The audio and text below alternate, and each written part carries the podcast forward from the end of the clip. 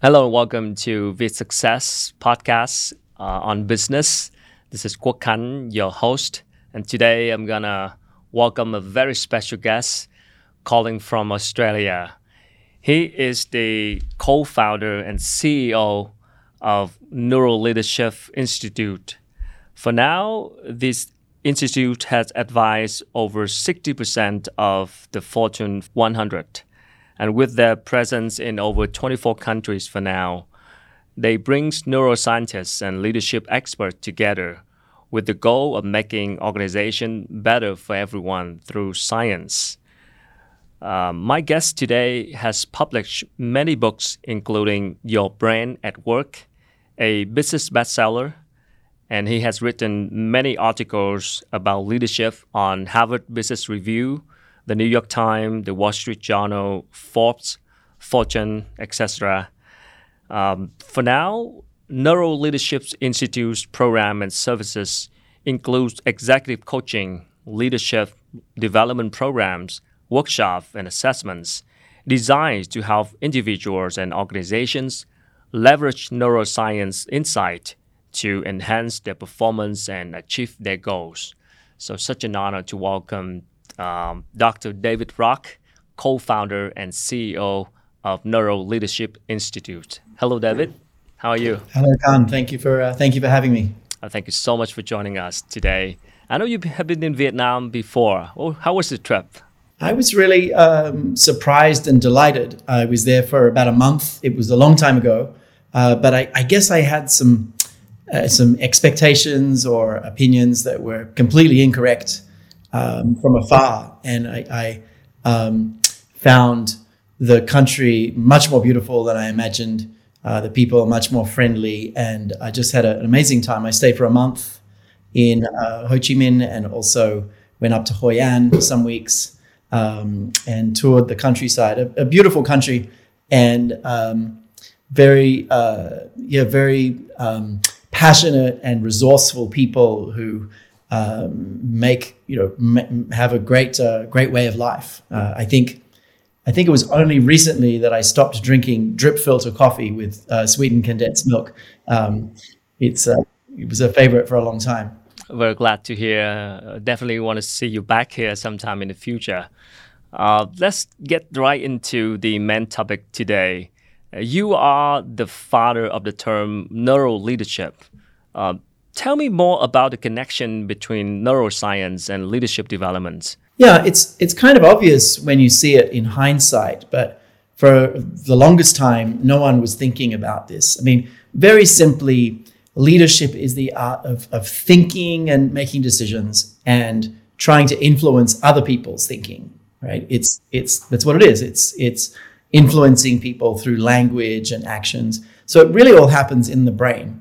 And so, so neuroleadership is, is the study of the, the, the brain as it relates to leadership activities. So we're not trying to, to measure a leader's brain. We're not trying to predict who will be a good leader. Uh, what we're doing is, is basically ex- like studying leadership tasks, like making decisions. Um, we're studying these tasks through the lens of how do we maximize those tasks uh, by understanding the brain. So it's it's literally looking at what does a leader have to do and then thinking about the brain in relation to that task to improve that task, whether it's, you know, hiring someone, trying to motivate someone, you know, trying to to, to deliver some kind of change. Um, it's it's understanding the brain so you can be more effective day to day as a leader. So, by understanding your brain, I mean, over the last almost 20 years of doing research, what seemed to be the most surprise for you when you discover about our brain ability? Well, to be honest, some of the things that we discover when we do research, some of the things we discover are, are confirming some some hunches. So there's there's there's a lot of, of research we do that ends up confirming a hunch, but that is actually very useful in itself. Like like we found we, we, we now understand how it is people have breakthrough ideas. Um, we know that this, this moment of insight, this aha moment comes from deep in the brain, and the signals are very, very quiet. So that you, you need to kind of quiet the overall brain in order to have more you know, big ideas. Now, people have sort of known that intuitively for a long time. You know, if you pay attention, you'll notice you have ideas in the shower and as you wake up and when you go for a run, you know.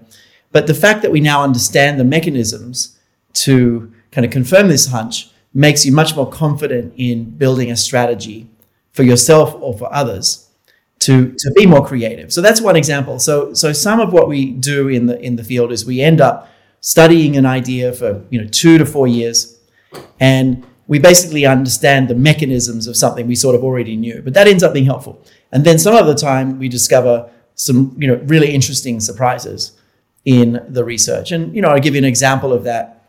It turns out that if you're trying to make a decision, um, it's it's almost impossible to take out bias from that decision. And by bias, I mean you know accidentally hiring people who are similar to you or um, you know these kinds of things. So it's almost impossible when you understand the brain. It's almost impossible to reduce bias by trying uh, on your own. Um, and it turns out that's because it's actually a, a bottleneck um, in that you, you can't you, you can't make a decision and at the same time be thinking about your bias. In a similar way, you can't you can't do two mathematical tasks at the same moment, right? You you have to do one and then the other. So you can't. It's it's a limit of the brain. You can't be making a decision and be thinking about bias at the same time. It's impossible. Um, you can do one thing, maybe the other, but what this what this means is that any attempt to reduce bias um, can't rest on individuals trying to. So you actually need others involved. Um, you need it to be built into systems and processes. So that's you know an interesting surprise from the literature. It's a real cognitive constraint. But so there are many many examples. Uh, maybe two thirds of the research we do ends up being a confirmation, and maybe one third be- becomes a surprise that we didn't really understand. Interesting that you mentioned about the um, the insight, the aha moments the leadership can come up when they understand more about the brain. Could you uh, elaborate on the the process of generating insight for leaders? Uh, what should we do to to better generate generating insight after we understand our brain pretty much? I can talk a lot about that, so be careful, Khan. I, yeah. that's my first area of research, and it's still a passion after 15 years of studying it's this. Interesting to come um, up with new insight. Yeah. It's fascinating. So, what the the mechanism basically is that your conscious brain can only solve fairly simple problems, right? So if I say, you know, what time should you schedule a meeting with a friend tomorrow? Yeah, your brain can hold the person, the meeting, the time, and work it out. But if I say, um, you know, if I give you a complex question like, you know, what kind of car should you buy based on these three variables, it's too much. And what happens is our conscious brain is very limited, but our unconscious resources um, are incredibly more effective at solving complex problems. When I say incredibly, I mean the unconscious resources are trillions and trillions of times more effective than our conscious resources, right? So, what happens is that when we think of a question like, which car should I buy? The unconscious goes to work and looks for information in our past to solve this problem. And it works on the problem. And in fact, there's studies showing that when you think about a question, deep regions of the brain start activating. Now, what happens is that the, the answer is often found in a small number of memories um, or distant memories, right? It's, it's like a small number of neurons in a distant memory, yeah. Uh, or a book you read, or a subtle answer. So essentially, it's, a, it's almost like a tickle in the brain. It's like a, it's like a hunch.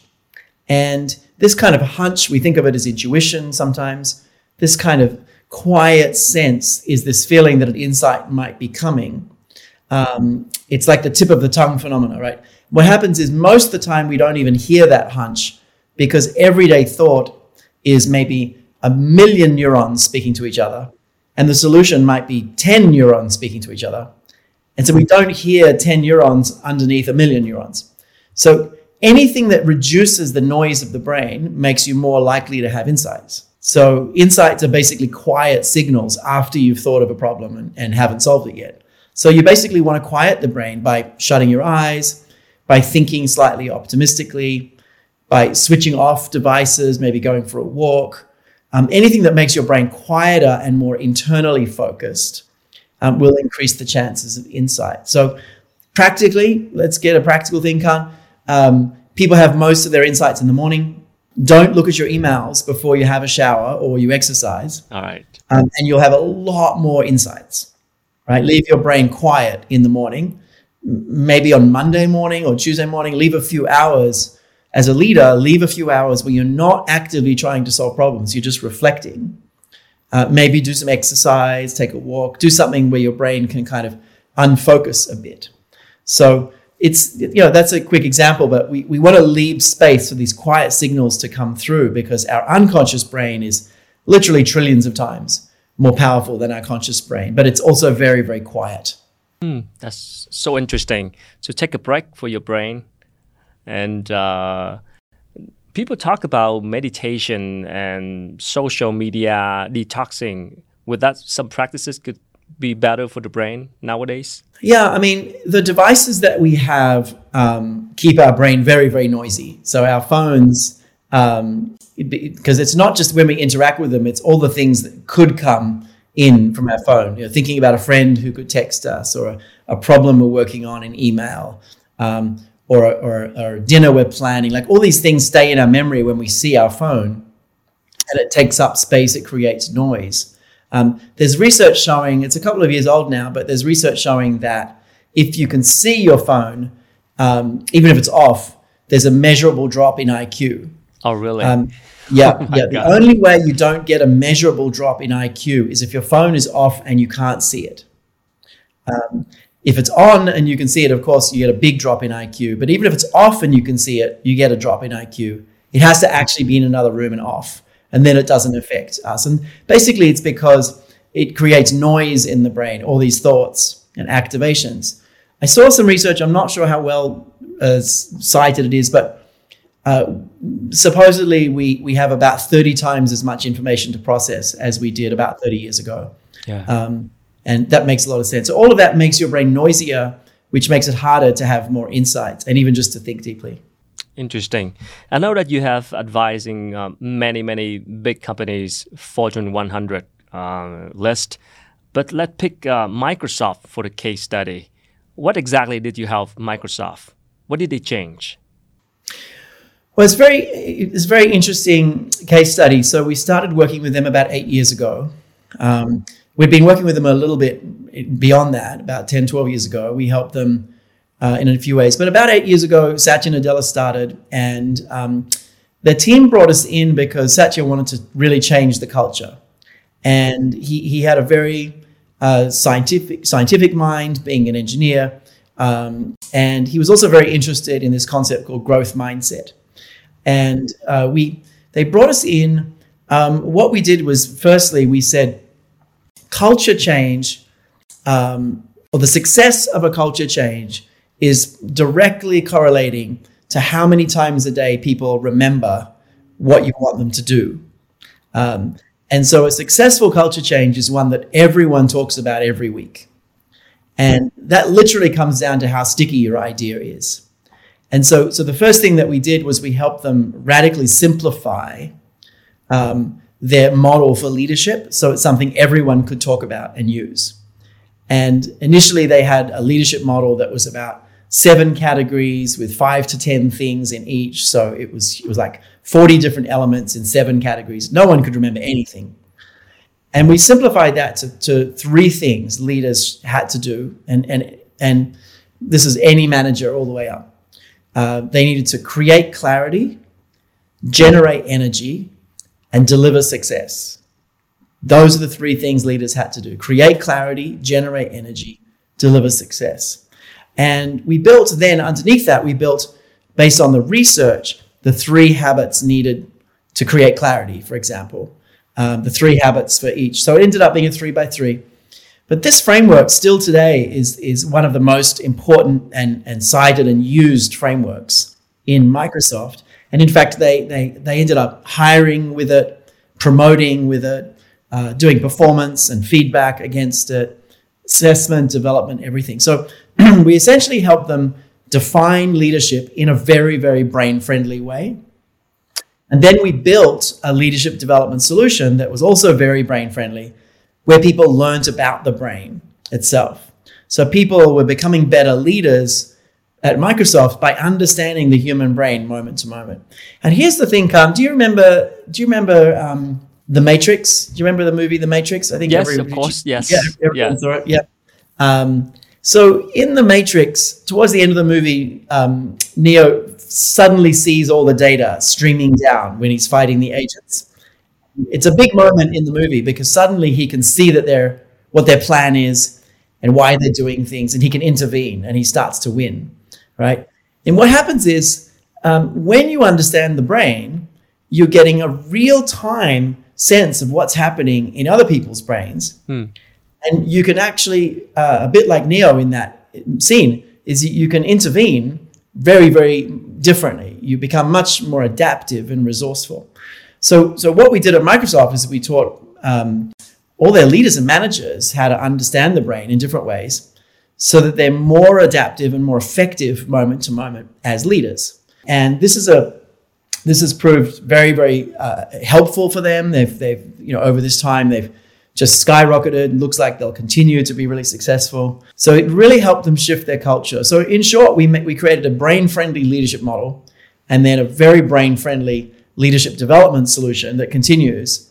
Um, and then we also help them with how to do feedback properly. We built a feedback model, uh, how to build growth mindset in the organization, and a number of other things. So we're a key partner for them with all of human capital uh, we do we do a lot there. So um, it's an interesting case study, especially because um, you know we, we've seen such amazing success in that organization since we started to work with them.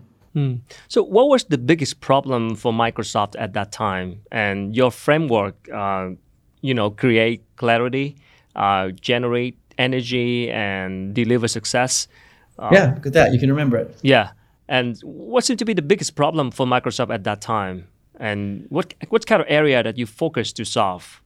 So this has been written about widely. Um, before Satya came along, there was a lot of talk about their their kind of lost decade. So um, Microsoft were doing very very very well um, for a long time, kind of before the internet really started to take off. Obviously, you know, Office, Microsoft Office, and Word and Excel was hugely dominant, and they're very very very successful. What happened is the internet started to come is that their model was built on executing their existing strategy um, and, and getting better and better at basically selling licenses for Office, right? So their, their model was con- about continuing their strategy. And as a result, they missed these signals out there about, you know, uh, about firstly, um, you know, the, the internet browser. They weren't first into that. They should have been. And then they missed search. That was, you know, Google really owns search in many ways. Apologies to Microsoft and Bing, but Google is a much bigger brand in search. So they missed kind of the browser, then they missed search, then they missed mobile phones, um, and then they missed social, which Facebook took. Um, and now, fortunately, they're able to build a cloud business that really made their business uh, really strong. But you know, without that, they'd be in real trouble.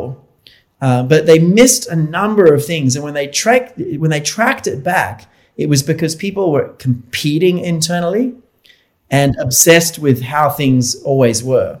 So there was a real lack of innovation, yeah. um, and a very what we call fixed mindset about how things had to be. So what what Satya wanted us to solve for was to to make it more of a, a learn it all culture rather than a know it all and so this was about having a growth mindset, which is about you know experimenting and learning from others and and and trying things, um, as opposed to you know things have to be one way. So he really wanted to instill a growth mindset, and we helped them to do that. That was woven into the leadership solution that we built. It was all based on growth mindset, and you know what we've seen since then is incredible innovation, and they even beat every other technology firm to to get ChatGPT out recently um, for better or worse. Um, but it's uh, they've continued to be successful as as innovators, um, where before that, that they weren't. So I think he's been very successful in creating um, a real change in innovation. Yeah, you uh, mentioned and emphasized a lot about the term uh, growth mindset. And uh, it seems to be a very trending word nowadays when we talk about uh, growing your mindsets and changing the way you think uh, it's always easier said than done. Could you kind of give us some advices on what kind of practices for the companies to create a environment that can foster a growth mindset? Yeah, so we've been studying and applying growth mindset for over 10 years now. Hmm. Um, we're really the largest organization uh, in that space. So we're doing more work than anyone. Um, Microsoft, Procter and Gamble, Ford, um, many, many, many organizations using our approach. But essentially, it's um, the concept is about um, it's about trying to get better at things rather than trying to look good, right? It's it's about trying to always improve rather than prove that you're you know good or bad at something. But it, rests on a really deep idea that people are uh, b- believe that they're either fixed or or can get better at something. So, for example, you know, for, uh, I've been learning piano, and for a long time, I said to myself, you know, I'm just not a, a reading music person. I'm just much more of an improvising person. I don't really like to, I can't really read music. That's just not me. And when I say that, it doesn't leave any space to try or because um, because I think I'm not innately good. I'm not I'm not good. You know, maybe it's genetic. Maybe it's my brain. Like it's I, I'm not good at reading music, right? Whereas if I say, oh, I'm just not good at reading music yet, right? That's a that's a growth mindset. So oh, I'm just not good at reading music. That's fixed. I'm not good at reading music yet. That's a growth mindset, right? And it's just saying, oh, I might not be, I might be terrible right now, but I I can get better, right? And it's this simple idea. It's a very powerful idea, but it's a very simple idea of noticing in yourself and others when you have a fixed mindset and shifting to a growth mindset, right? So in the pandemic, a lot of people said, I'm not a work from home person. Uh, you know, oh, well, maybe you're not a work from home person yet. You haven't worked out how yet, you know, or I'm not a hybrid person. I want everyone back in the office. Well, maybe you're not a hybrid person yet. So that's the concept. And what we found, and this is collecting data from tens of thousands of people, what we found is that you can teach people this concept, and about a quarter of people that you teach this to every single day catch themselves having a fixed mindset and shift to a growth mindset about something. Um, so people really use this. Um, and most people, like 90 to 95% of people, use this tool at one to three times a week. So, one to three times a week, most people, like 90 to 95% of people, go, Oh, okay, that's a fixed mindset about that customer. Um, I should, you know, I should have a growth mindset, or that's a fixed mindset about that technology project. Hmm. Um, i should. So it's about noticing in yourself and others. So, so that's a habit right? What I've just described to you is a habit of noticing and shifting, and it's very teachable. And in order to create change in an organization of any size, whether it's a uh, you know a company of 10 people or 100 people or 100,000 people, you've got to make this concept a priority. And Satya Nadella was very good at that. He talked about it all the time. You then need to, to actually teach the right habits to people and get them building these habits. But then you also need systems that support a growth mindset, right? So the systems are important. So, for example, if if the way you hire people is such that you only hire people who've done every single part of a job before, then you're kind of hiring with a fixed mindset, right? But if you hire people who've done some of the job before, but it would be a stretch to, to do this job, now you're hiring for a growth mindset. And it turns out those are often much better performers because they're learning new things and they're growing and they're much more engaged as a result right? So a fixed mindset says hire people who have done everything. A growth mindset says hire people that can stretch. Mm-hmm. And so, so you, so there's a growth mindset way of hiring and giving feedback and promoting, um, and and and developing, and it's all about helping people get better rather than trying to, you know, look good. So, you know, for example, performance management. If you if you have a fixed rating and everyone is going to be rated a number, you're going to force people to try to justify their performance. They're going to try to look good. They're not going to experiment or tell you about their learning, right? They want the rating. Whereas if you if you if you instead do what we did with Microsoft and say, hey, let's let's have conversations about getting better. Now your performance management is based on getting better, not based on trying to look good. So so you can weave the concept into systems in a really powerful way. Right. Interesting. Um, so when you talk to a lot of corporate leaders nowadays, uh, especially now 2023, we are in like turbulent times and economic downturns and a lot of changing uh, world right now. Um, what seem to be the biggest challenges when it comes to leadership style? Yeah, leadership. Um, leadership needs to change a little bit um, in this time, and and partially it's leaders being better at at managing more hybrid workplaces, mm. right? So partially it's it's leaders need to manage. You know, some folks who are in the office, some who are out, um, and the hybrid workplace is probably here to stay in many organizations. Um, and it has many, many benefits that might be not obvious. Um, but so partially it's managing the hybrid workplace. It's also leaders need to be, um, as a result of that, leaders need to be more focused on outcomes and less focused on surveillance. So there needs to be a shift from surveillance mindset to outcomes mindset. That's a big one. And and you know many leaders are accidentally you know if they don't see people every day they accidentally become kind of anxious and suspicious and they want people to report on every single thing they did. And it's kind of insulting and and depressing when you have to do that. So so shifting to more of an outcomes mindset rather than a surveillance mindset that's important. There's a big claim there's a big importance for um, there's a big importance um, of um, empathy. So managers need a lot more empathy than they've ever had before so yeah, uh, outcome mindset rather than just surveillance. Yeah, yeah. But the em- empathy is another thing. It just really um, like this is one of the biggest complaints employees have had um, is that managers didn't show enough empathy. So that's that's really a big one.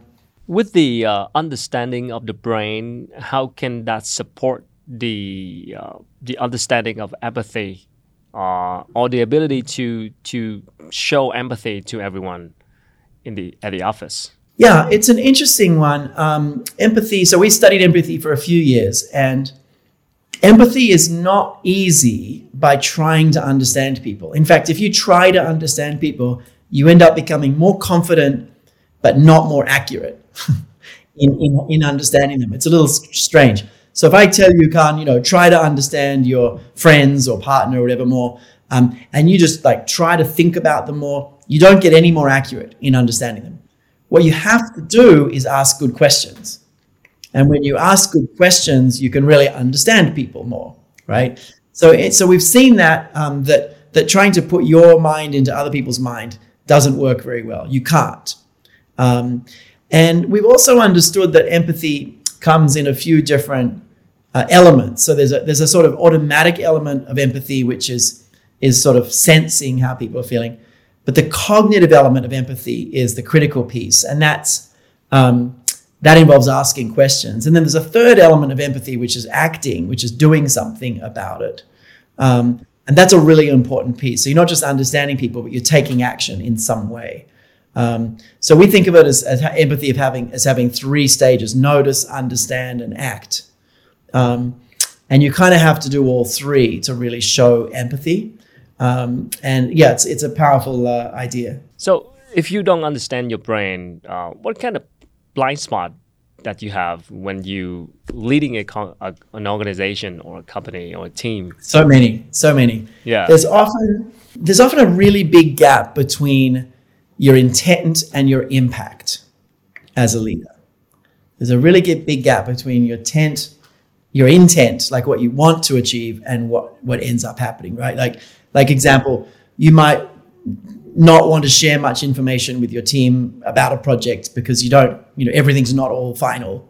Um, but uncertainty is is is very uh, painful for the brain. So if people feel really uncertain about what's happening, they would rather hear even a little bit of information than no information, right? So that that's an example. But the, probably the most common thing is leaders don't understand that that they they make people anxious before they say anything um, they, they raise people's blood pressure. So if you're the, the team leader or the CEO, you, when you talk to the people under you, you literally make them uncomfortable, right? You increase their stress response before you say a word.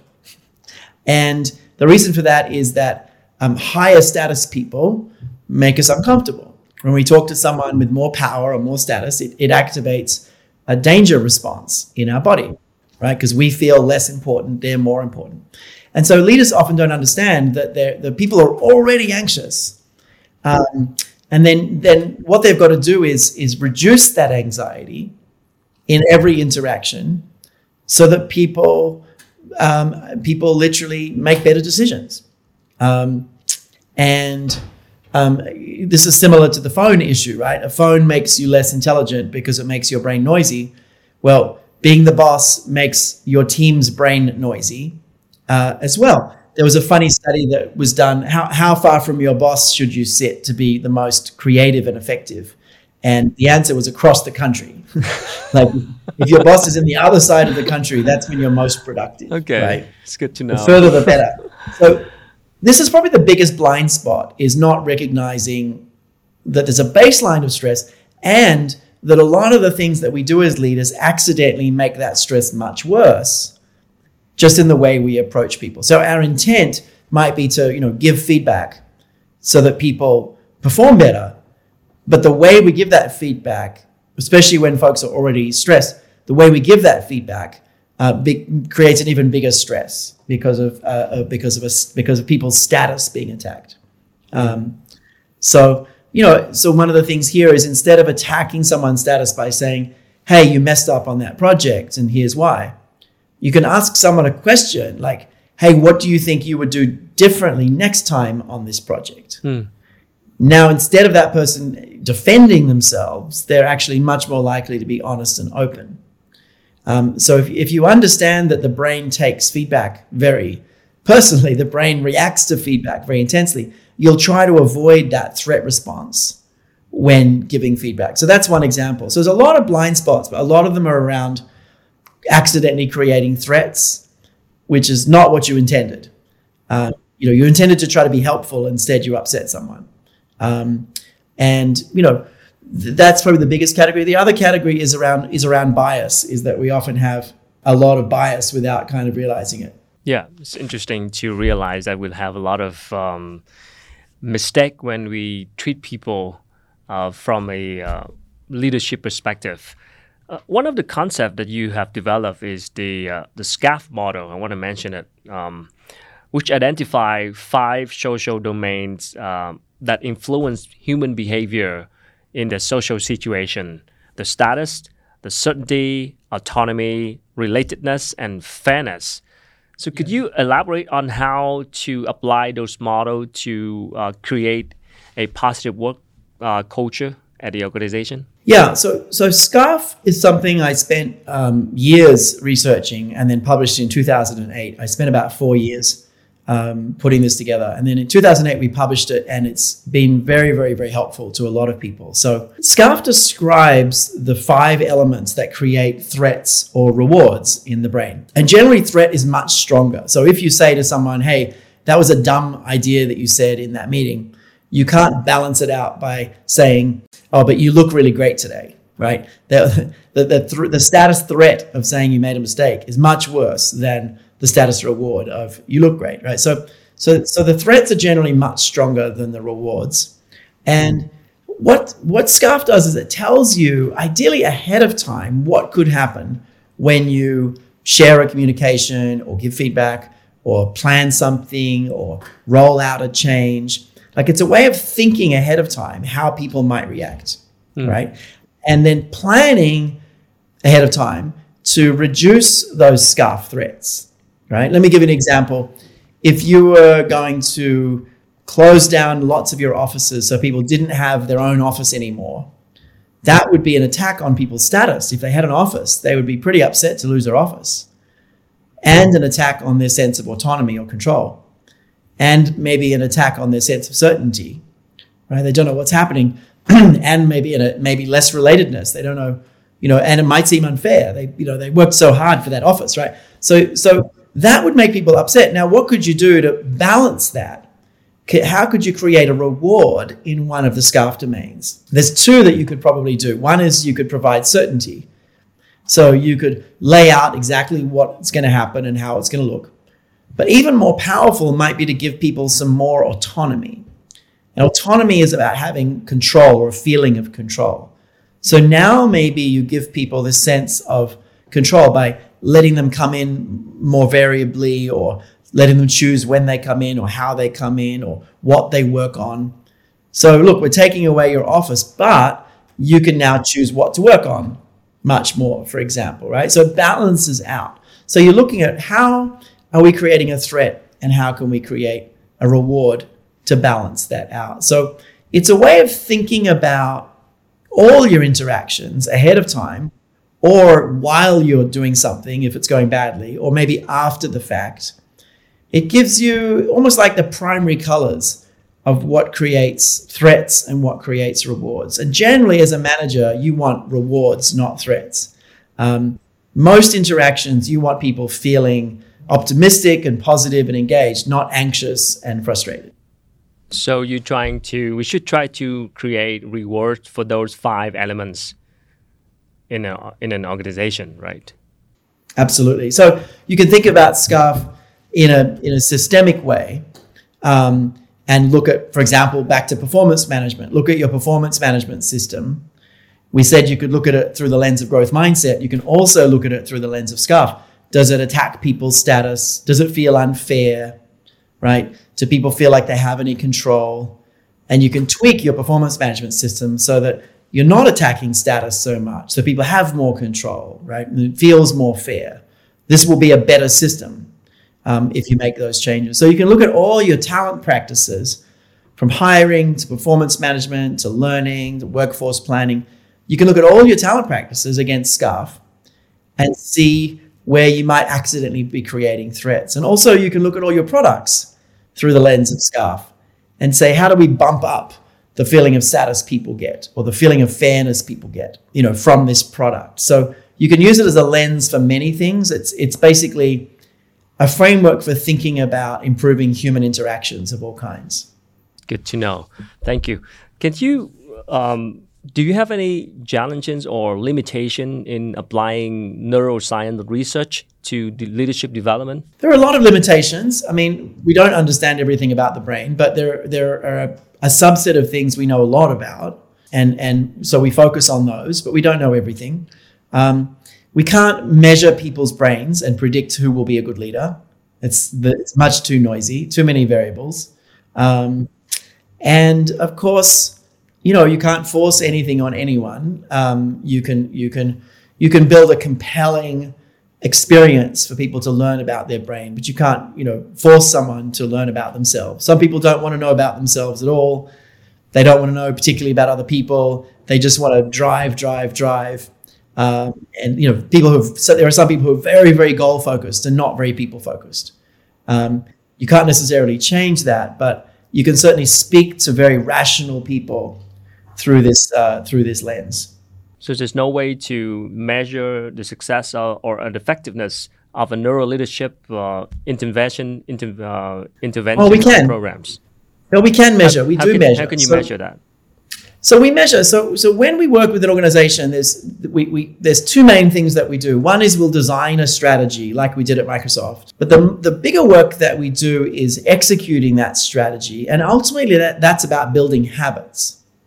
Right. So if we're helping a company build a growth mindset, we know that success looks like nearly everyone shifting their mindset every week. And we can measure that. We know what that habit looks like. Um, so we can poll people and actually identify the number of times a week people are shifting their mindset.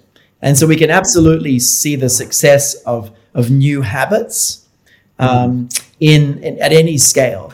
And we've collected some data. We worked with a company, um, uh, we worked with Boeing, the airplane manufacturer, and we helped them build a culture of speaking up.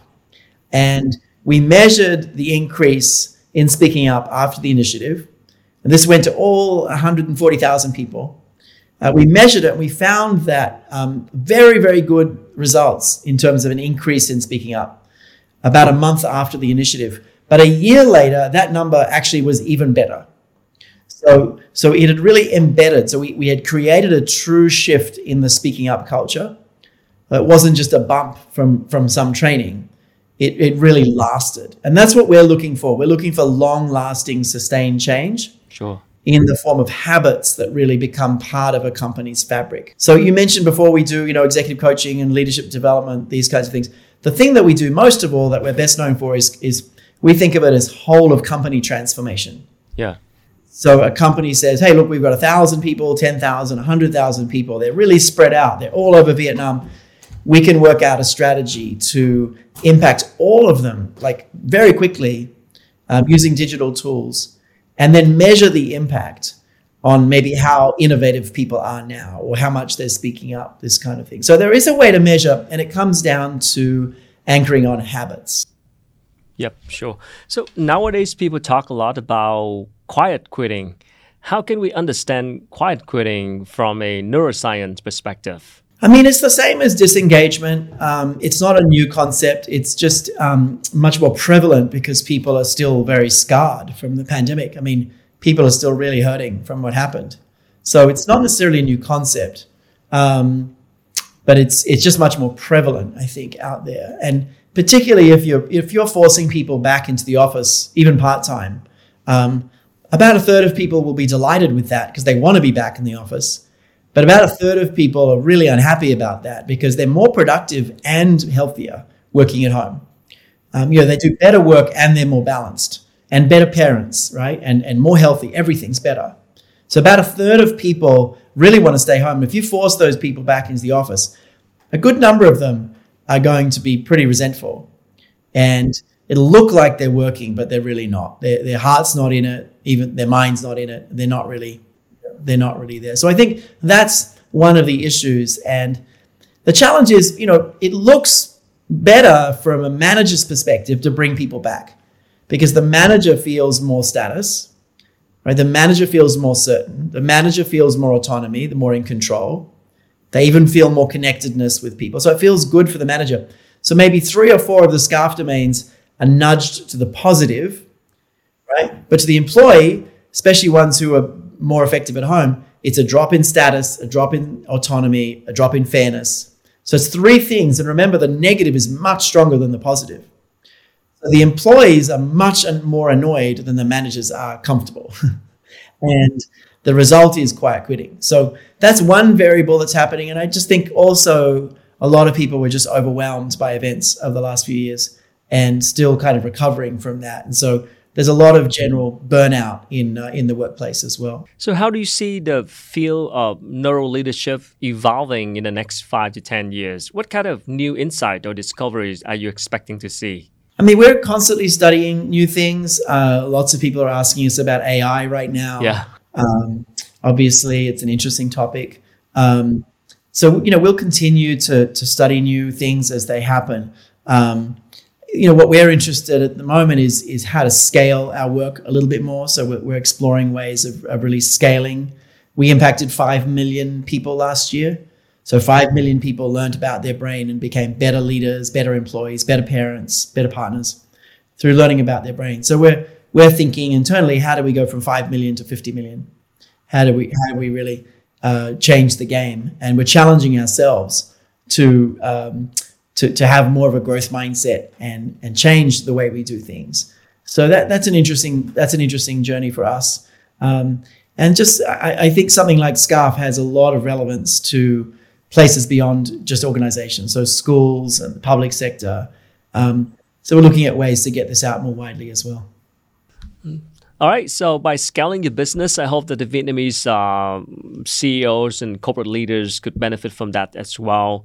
And I know that uh, NeuroLeadership Institute's programs has come to Vietnam with the collaboration with Nguyen Company uh, to do events and workshop here.